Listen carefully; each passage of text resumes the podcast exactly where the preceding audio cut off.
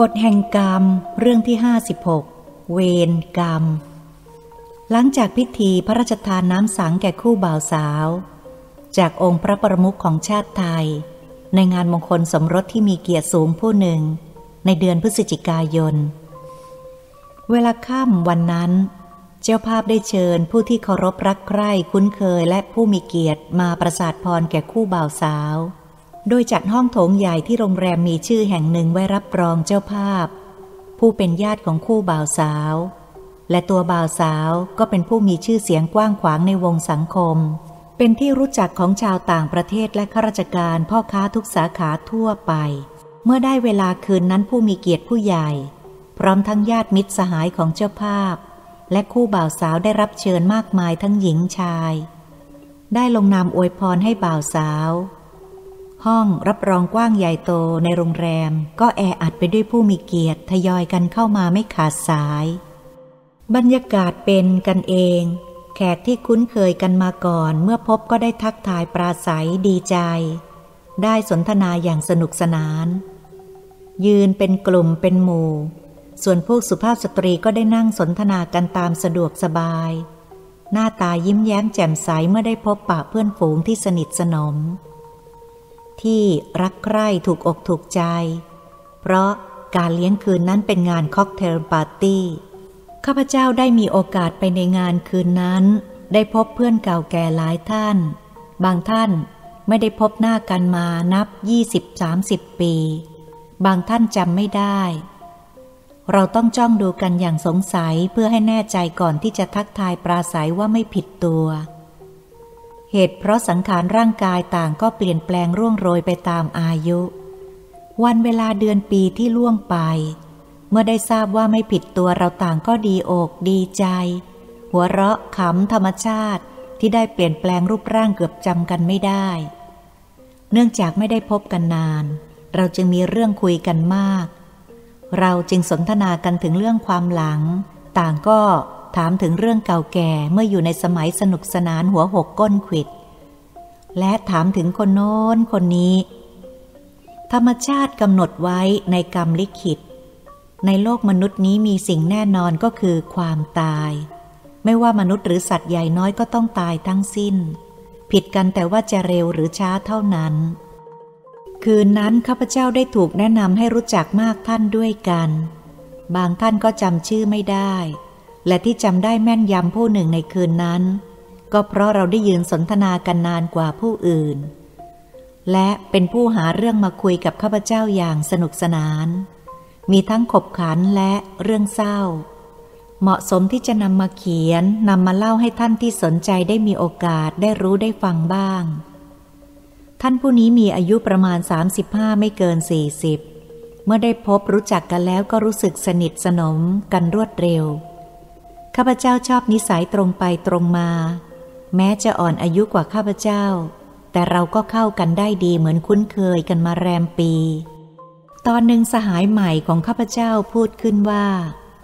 คืนนี้ผมดีใจมากที่ได้รู้จักคุณอา ข้าพเจ้ากล่าวขอบคุณ และข้าพเจ้าก็มีความรู้สึกเช่นเดียวกัน แล้วผู้นั้นก็กล่าวต่อไปว่า ผมเชื่อเรื่องกฎแห่งกรรมที่คุณอาเขียน เพราะเหมาะกับคนทุกชั้นทุกยุคสมัย ถ้าได้อ่านแล้วพิจารณาดูก็จะเห็นจริง ที่คนเกิดมาเพราะกรรมหนุน ใครจะทำอะไรจะเป็นบุญหรือบาป ก็เกิดจากผลกรรมดีกรรมชั่วติดตามสนอง ไม่ช้าก็เร็ว นี่เป็นความจริงครับ ผมเชื่อ ข้าพเจ้าได้ฟังก็มีความรู้สึกยินดีว่า ท่านผู้นี้สนใจเข้าใจเรื่องกรรม ย่อมจะมีจิตใจเป็นกุศลอยู่ในขอบเขตของศีลธรรม จึงสนับสนุนด้วยความจริงใจว่า ผมรู้สึกมีความยินดีที่คุณเข้าใจเรื่องกฎแห่งกรรมดี เชื่อว่าใครทำดีทำชั่วย่อมจะมีกรรมนั้นตามสนอง และเชื่อว่ามนุษย์ตายแล้วก็กลับมาเกิดตามกรรมลิขิตหากใครไม่เชื่อกรรมลิขิต ไม่เชื่อกฎแห่งกรรม ไม่เชื่อทำดีได้ดีทำชั่วได้ชั่ว และไม่เชื่อว่ามนุษย์เราตายแล้วจะต้องมาเกิดใหม่ มาใช้กรรมที่ตนทำไว้ตามกรรมลิขิต ไม่เชื่อหลักการปฏิบัติทางพุทธศาสนา สามารถดับทุกข์ให้หลุดพ้นจากการเวียนว่ายตายเกิด ไม่ต้องกลับมาเกิดอีก ผู้ที่ไม่เชื่อนั้นจะเป็นผู้ที่ไม่ต้องพูดถึงศาสนาต่อไป ตามที่ท่านผู้ทรงความรู้ได้เคยกล่าวไว้ ท่านผู้นั้นนิ่งอยู่ครู่หนึ่งแล้วพูดขึ้นว่า ผมว่าพวกที่รู้สึกอย่างคุณอาว่านั้น คงเป็นคนบาปหนามากจนพระโปรดไม่ถึง เพราะตามืดบอดมองไม่เห็นแสงสว่างของธรรม ข้าพเจ้าพยักหน้าแล้วพูดว่า คงจะเป็นอย่างคุณและผมเข้าใจ และผู้มีจิตใจปกติทั่วไป ก็คงเข้าใจเช่นเดียวกันกับเรา นอกจากผู้มีจิตใจผิดปกติเท่านั้น ที่จะมองเห็นตรงกันข้าม เห็นผิดเป็นชอบ ท่านผู้นั้นหัวเราะแล้วพูดว่า กฎแห่งกรรมที่คุณอาเขียน เป็นที่สนใจของผู้ที่ได้อ่านทุกคน ในบ้านผมติดตามอ่านหนังสือของคุณอาทุกคน ตลอดทั้งเด็กๆที่อ่านหนังสือออก อ่านแล้วก็เอาไปเล่าให้เพื่อนเด็กๆฟัง จึงเป็นที่สนใจของเด็กที่ได้รู้ได้อ่าน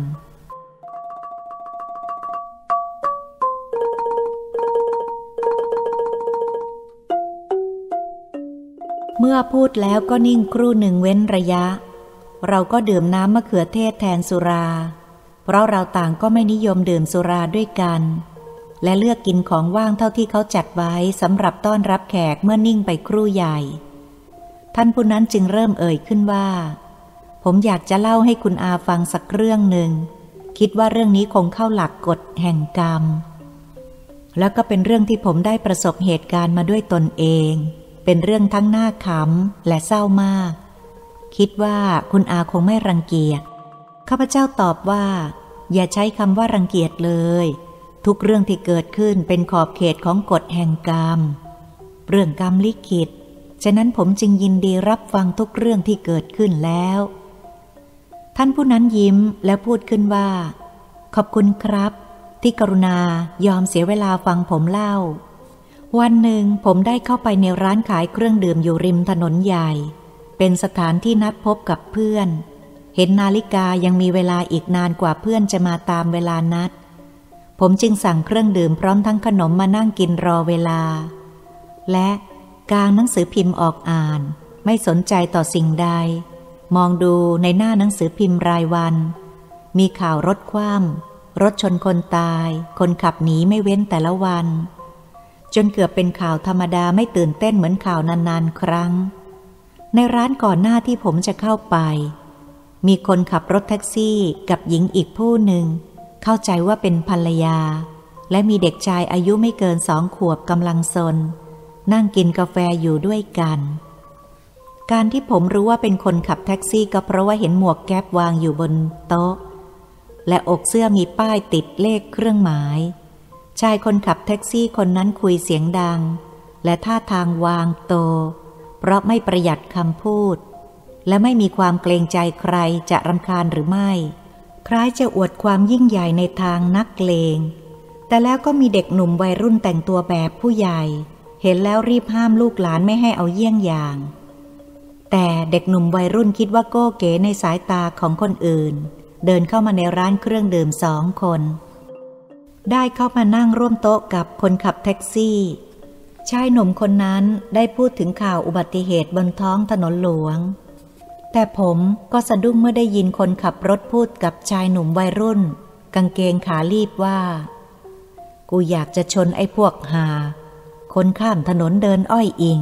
ให้มันตายโหงตายหาให้หมด กูเกลียดมันจริง ๆ เสียงเด็กวัยรุ่นคนหนึ่งกล่าวว่า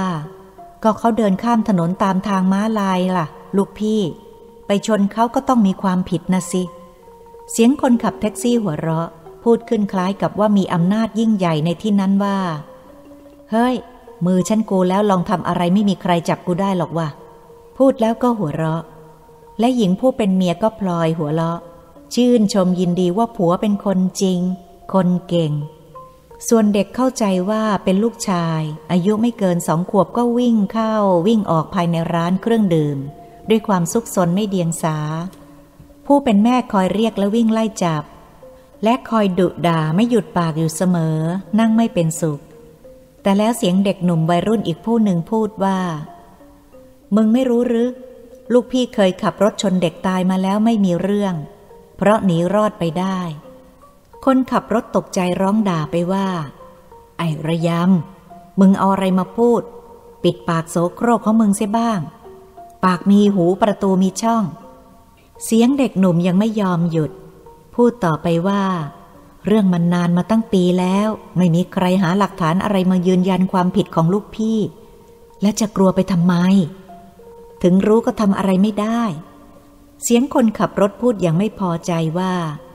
พอทีไอระยำถึงอย่างไรมึงก็ไม่ควรเอามาพูดในที่นี้ ไอ้นี่จะนำความฉิบหายมาให้กู แต่แล้วการโต้ตอบก็สงบลง เด็กหนุ่มทั้งสองก็เดินออกจากร้านไป เสียงเมียของคนขับแท็กซี่พูดกับผัวว่า พี่มีเรื่องอะไรอะชอบพูดอวดกับไอ้พวกปากสว่างดีนัก ระวังเถอะปลาหมอตายเพราะปาก ไอ้พวกเนี้ยไว้ใจมันได้หรือ เสียงผัวตอบว่า เออ ไอ้พวกนี้บางเวลากูก็ใช้มันทำประโยชน์ได้เหมือนกัน แต่มันปากสว่างหน่อย ก็ต้องคอยระวัง ถ้ากูห้ามมันไม่เชื่อกูจะทำโทษเล่นงานมันให้สะบักสะบอม พักเดียวมันก็กลัวลาน เสียงเมียพูดว่า ระวังนะพี่ ตีงูพิษ ระวังวันจะแว้งกัดเอา ผมนั่งเอาหนังสือพิมพ์บังหน้า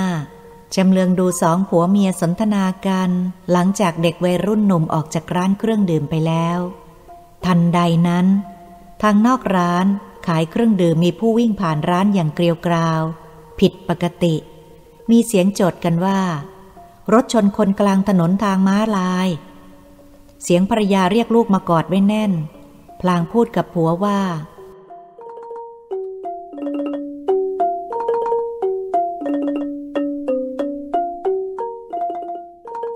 พี่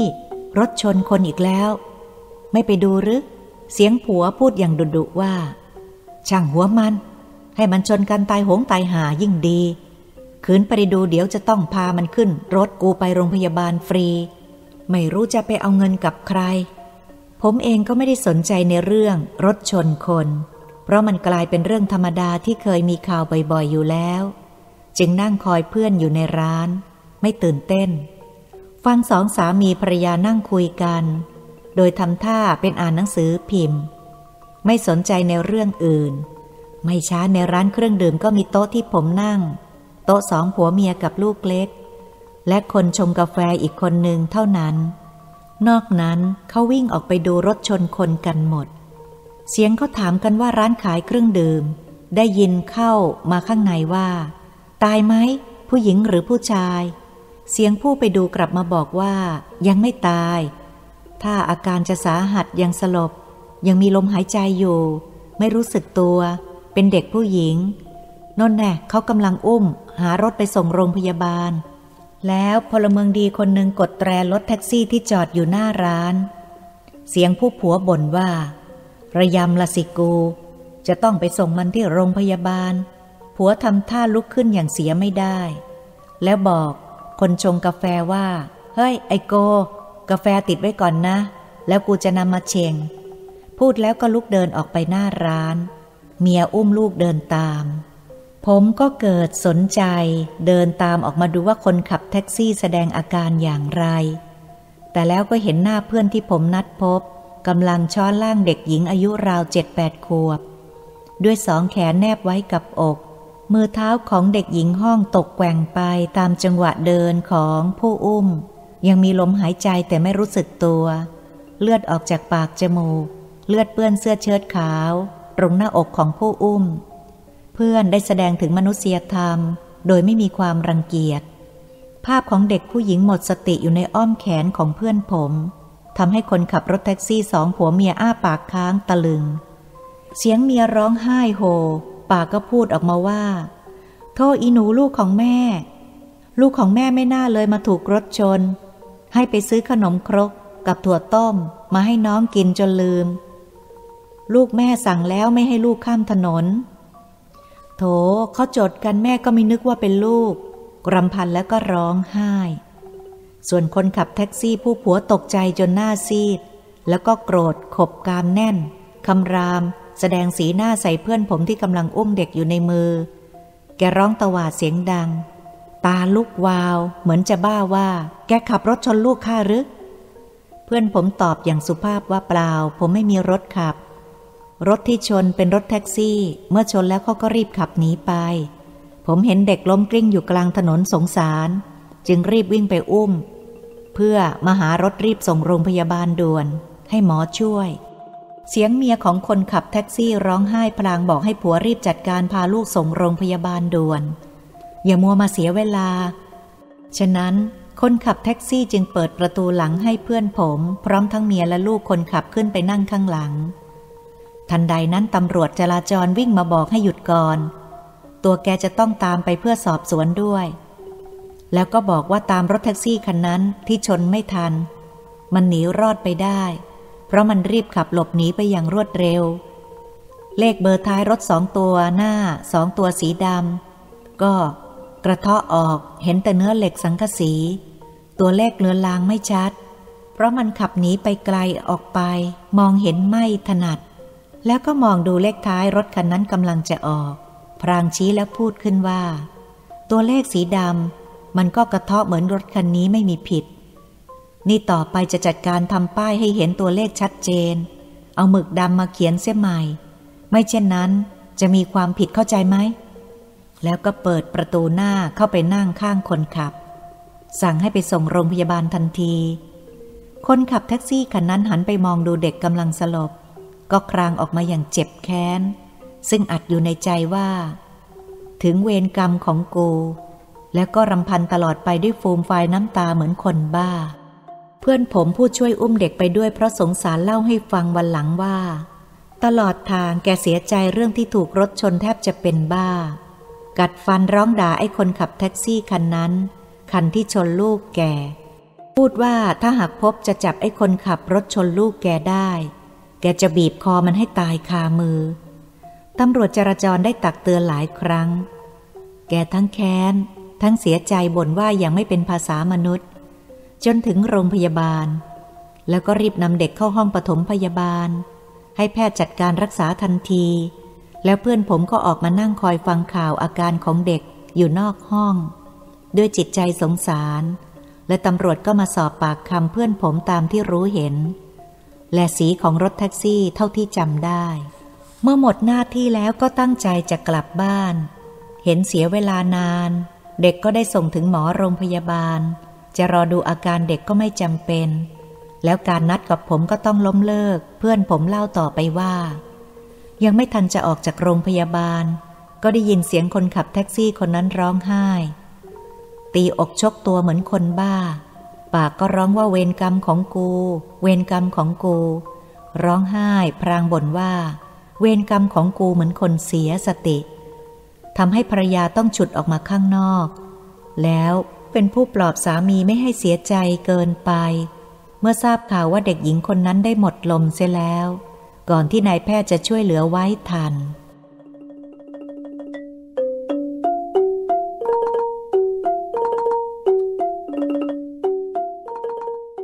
นี่แหละครับคุณอา นี่เป็นกฎแห่งกรรม ผมจึงเชื่อแน่เหลือเกิน เรื่องนี้มันเกิดมานานแล้ว แต่มันก็มีคติพอจะสอนว่า เราจะทำอะไรลงไป ก็ขอให้นึกย้อนมาคิดถึงตัวเราบ้าง ความเจ็บปวดรวดร้าว เป็นความรู้สึกทางจิตใจที่เขารู้สึกเพียงไร เมื่อถึงตัวเราก็รู้สึกเช่นเดียวกัน กรรมนั้นมันสนองเราในวันหนึ่งข้างหน้าไม่ช้าก็เร็ว คนที่ไม่เชื่อกรรมก็คิดว่าเป็นเหตุบังเอิญ ถ้าเราได้ติดตามชีวิตของผู้สร้างกรรมแล้ว จะพบบั้นปลายของชีวิต จะประสบชะตากรรมที่ทำให้เป็นบาปกรรมตามสนอง จริงไหมครับคุณอา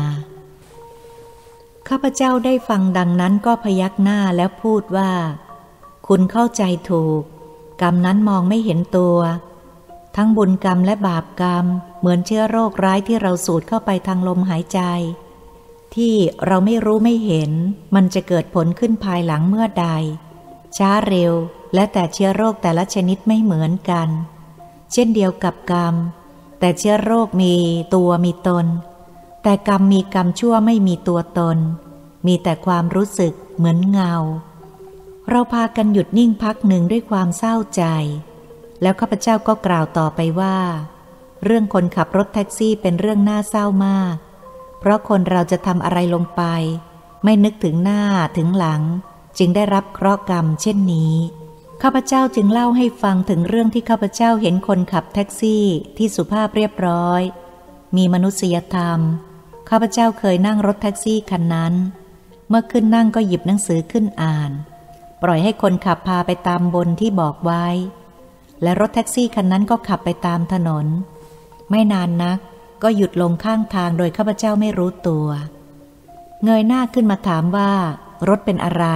เครื่องเสียหรือยางแตก แต่คนขับแท็กซี่คันนั้นบอกว่า เปล่าครับนนครับ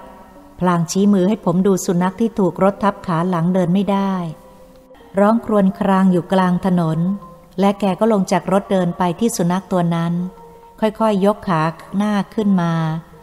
ยกเอาไปไว้ที่ข้างถนนบนทางเท้า เพื่อให้พ้นทางสัญจรของยวดยานไปมาข้าพเจ้าถามว่า เรา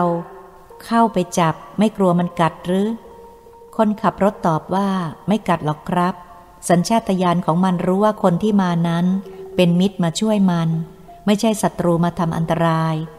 มันก็ต้องการความช่วยเหลือ เพราะเมื่อผมเห็นก็อดสงสารไม่ได้ครับ เห็นแล้วผมไม่อยากปล่อยให้มันทรมานอยู่กลางถนน รถแล่นเฉียดไปมา ไม่ก็คงมีรถบางคันทับลงไปกลางตัวมัน ถ้ามันไม่ตายก็เพิ่มความทรมานเจ็บปวดยิ่งขึ้น ข้าพเจ้าได้ฟังแล้วก็รู้สึกว่า คนขับแท็กซี่คันนี้มีคุณธรรมอันสูง และคิดว่า ผู้ที่นั่งมาในรถเป็นคนเห็นแก่ตัว ไม่เคยสนใจกฎแห่งกรรมแล้ว เขาคงไม่พอใจคงบ่นว่าที่ต้องเสียเวลา เพราะคนขับไปยุ่งกับหมากลางถนน ถือว่าเป็นเรื่องไม่เป็นสาระ หรือบางทีโกรธถึงกับลงจากรถไปหารถคันอื่นก็ได้ อย่างน้อยกล่าวติเตียนระบายความไม่พอใจออกมา ที่ต้องเสียเวลาโดยใช่เหตุ คนเรามีจิตใจต่างๆไม่เหมือนกันทำให้ข้าพเจ้าเกิดสนใจในคนขับแท็กซี่ผู้นี้ขึ้นมา จึงถามว่า คุณเคยช่วยสุนัขเช่นนี้กี่ครั้งแล้ว คนขับแท็กซี่ยิ้มแล้วพูดว่า หลายครั้งแล้วครับ ไม่ใช่ช่วยสัตว์อย่างเดียว ผมพบคนที่ถูกรถชนหรือเป็นลม ผมก็ช่วยส่งโรงพยาบาลทันที ข้าพเจ้าแกล้งถามว่า แล้วค่าโดยสารละ่ะ ไม่มีใครจ่าย ไม่ต้องวิ่งฟรี ไม่ขาดทุนหรือ คนขับแท็กซี่หัวเราะ ผมไม่ได้สนใจเรื่องค่าจ้างหรอกครับ สนใจช่วยชีวิตคนมากกว่า ข้าพเจ้ารู้สึกเลื่อมสายยิ่งขึ้น จึงถามว่า การที่เราทำความดีเช่นนี้จิตใจเรารู้สึกอย่างไรทำให้เรารู้สึกอิ่มเอิบในกุศลผลบุญ สบายใจหรือเปล่า แกยิ้มอย่างสบายใจ และพูดว่า ยิ่งกว่าอิ่มเอิบสบายใจอีกครับ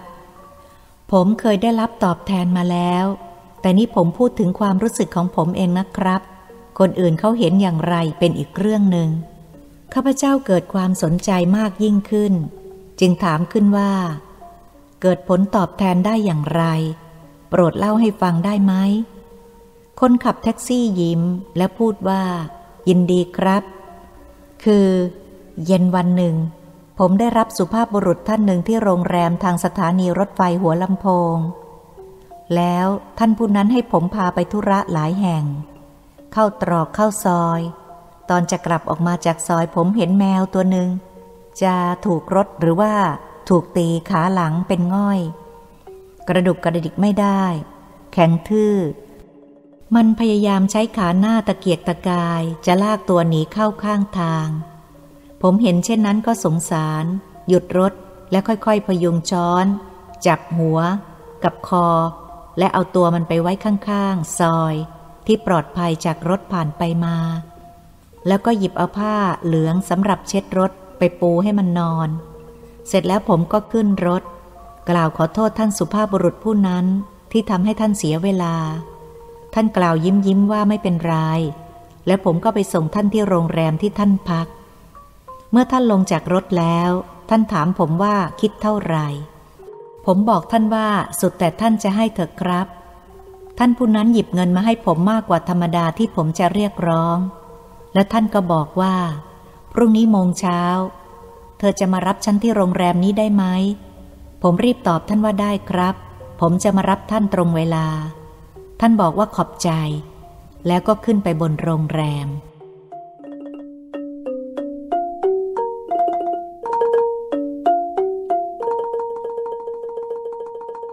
คืนวันนั้นบุตรชายของผมหกขวบเกิดตัวร้อนจัดเป็นไข้ ผมให้ภรรยาซื้อยาแก้ไข้ให้กิน แต่ปรากฏว่าอาการไม่ดีขึ้น เพ้อเพราะพิษไข้สูง ผมและภรรยาต้องเฝ้าพยาบาลกันตลอดคืนแทบไม่มีเวลานอน อาการของลูกชายไม่ดีขึ้น เรามีลูกชายคนเดียวยังเล็ก ฉะนั้นจึงรักและเป็นห่วงและสงสาร แกเป็นหัวแก้วหัวแหวนของเรา รุ่งขึ้นเช้าอาการเป็นที่น่าวิตก แกซึมมากขึ้น ผมจึงต้องขับรถออกจากบ้านไปตามนัด ภรรยาผมอ้อนวอนให้ผมหยุดพักสักวันหนึ่ง จะได้พาลูกไปหาหมอ แกอยู่คนเดียวกับลูกที่ป่วยหนักรู้สึกไม่สบายใจ ว้าเว อยากจะร้องไห้ ผมบอกภรรยาว่าไม่ได้หรอก ผมนัดกับใครแล้วก็ไม่ยอมเสียนัดเป็นอันขาด คิดว่าถ้าหากสายๆส่งสุภาพบุรุษผู้นั้นเสร็จแล้ว ผมก็ตั้งใจว่า หากลูกยังไม่ดีขึ้นก็จะพาไปโรงพยาบาล แม้ผมจะมีใจเป็นห่วงลูกที่รักยิ่งกว่าชีวิต ห่วงเมียทิ้งไว้ทางบ้านคนเดียว กับลูกกำลังป่วย ก็ไม่รู้จะทำอย่างไร ทางโรงพยาบาลเขาเปิดสาย ความจริงผมไม่ใช่คนงมงาย แต่เมื่อถึงที่คับขัน ก็รู้สึกเหมือนว่าว่ายน้ำอยู่ในที่มืด ไม่รู้ทิศทาง หมดกำลัง ผมนึกหาที่พึ่งขึ้นมาได้แบบคนที่โบราณ จึงเข้าห้องหยิบทูบมาจุดสามดอก ความหวังลมๆแรงๆทำให้เกิดกำลังใจ ยกมือขึ้นพนมเหนือหัว แล้วอธิษฐานว่า อันตัวลูกนี้ไม่เคยสร้างบาปสร้างกรรมทำความเดือดร้อนมาให้ผู้ใดเลย แม้จะหากินด้วยการขับแท็กซี่ ก็หากินด้วยความสุจริต มิได้เคยคิดช่อโกงผู้ใด ขอให้กุศลและสิ่งศักดิ์สิทธิ์ที่มีอยู่ทั่วไป จงช่วยคุ้มครองป้องกันอย่าให้บุตรชาย เป็นที่รักยิ่งของลูกเป็นอันตรายใด ๆ เลย ขอให้ช่วยปัดเป่าให้หายจากโรคภัยไข้เจ็บด้วยเถิด เมื่อผมปักทูบทางหัวนอนเสร็จแล้วก็กราบลงด้วยจิตตั้งมั่นเคารพในพระพุทธพระธรรมพระสงฆ์ทำให้ผมเกิดกำลังใจขึ้นมา หวังความช่วยเหลือจากสิ่งศักดิ์สิทธิ์ แล้วผมก็ขับรถออกจากบ้านตรงไปที่โรงแรมจุดนัดหมาย เมื่อรถผมไปถึงก็ปรากฏว่าท่านสุภาพบุรุษท่านนั้นแต่งตัวยืนคอยผมอยู่ที่โรงแรมก่อนแล้ว ผมหยุดรถเปิดประตูหลังให้ท่านขึ้นนั่ง และพูดขึ้นว่า เธอมาตรงเวลาดีมาก แต่พอรถวิ่งไปตามถนนท่านก็ทักว่า ดูท่าทางเธออิดโรยมากไม่สบายหรือเปล่า ผมบอกท่านว่าเปล่าครับ ผมเพียงอดนอน เพราะลูกชายผมป่วยมากไม่ได้สติตลอดคืน แล้วก็เล่าอาการให้ฟัง ท่านผู้นั้นนิ่งไปครู่หนึ่งแล้วถามว่า หาหมอรักษาหรือยัง ผมตอบท่านว่ายังครับ ผมตั้งใจว่าสายหน่อยกลับไป ผมจะรีบพาไปโรงพยาบาล ท่านผู้นั้นสั่งผมให้รีบร้อนว่า กลับไปโรงแรมเร็ว ผมนึกสงสัยแต่ไม่ได้ถามอะไร รีบกลับตรงไปที่โรงแรมที่ท่านสั่งทันที เมื่อถึงโรงแรมท่านก็รีบวิ่งขึ้นไปบนห้อง แล้วก็หิ้วกระเป๋าลงมา นั่งหลังรถและสั่งว่า ขับไปบ้านเธอเดี๋ยวนี้ ผมเองก็ตกตะลึง ท่านจะไปบ้านผมทำไม ยังไม่ทันจะถามก็ได้ยินท่านพูดขึ้นว่า ฉันเป็นหมอบ้านนอก เมื่อได้รู้ข่าวว่าลูกเธอป่วย อาการหนักมากก็อยากจะช่วย เมื่อผมได้ยินท่านพูด ผมก็มีกำลังใจดีขึ้น และดีใจที่พบหมอโดยบังเอิญ แต่แล้วก็ถามท่านว่า ท่านกำลังมีธุระด่วน จะเสียเวลาของท่านนะครับ แล้วก็ได้ยินท่านพูดว่าสำหรับธุระฉันเป็นเรื่องเล็ก การช่วยชีวิตคนเป็นเรื่องใหญ่ รีบพาฉันไปบ้านเธอเร็วๆเธอ เท่าที่เธอเล่าฉันรู้ว่าอาการหนัก ช้าไม่ได้ ผมฟังแล้วน้ำตาไหล รีบพาในแพทย์บ้านนอกผู้นั้นตรงไปที่บ้านทันที